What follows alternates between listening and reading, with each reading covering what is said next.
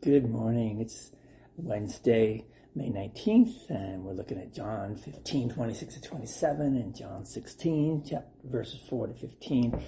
And we're preparing for this coming Sunday, which is Pentecost Sunday. So the Holy Spirit comes and he convinces the world of righteousness. The world has a warped view of what righteousness is. The world sees righteousness as good looks, wealth, position, and power. In the world's view of righteousness, cheating is okay as long as it gets you ahead. And infidelity is okay as long as it makes you happy. Righteousness is determined by what is popular and seems to be constantly changing. The world is pop um, has been shown the emptiness of its definition by the death and resurrection of Jesus Christ. And, and though it has rejected this truth, the Holy Spirit continues to be involved in both the world and your life and mine.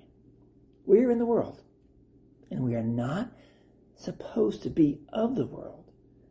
But there are times when I believe we get caught up in the world's thinking and we see life from a worldly perspective.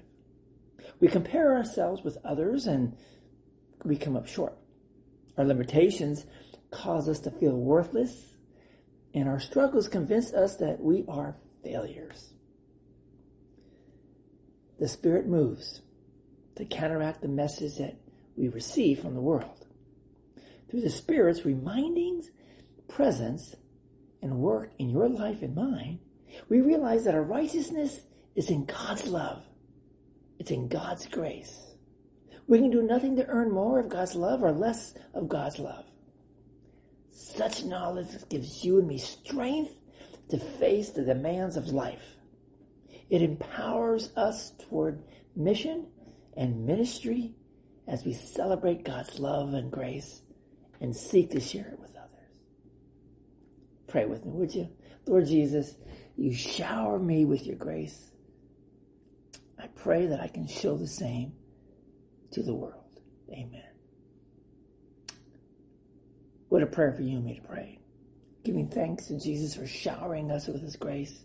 And at the same time, asking him to empower us by the power of the Holy Spirit to show that same grace to the world.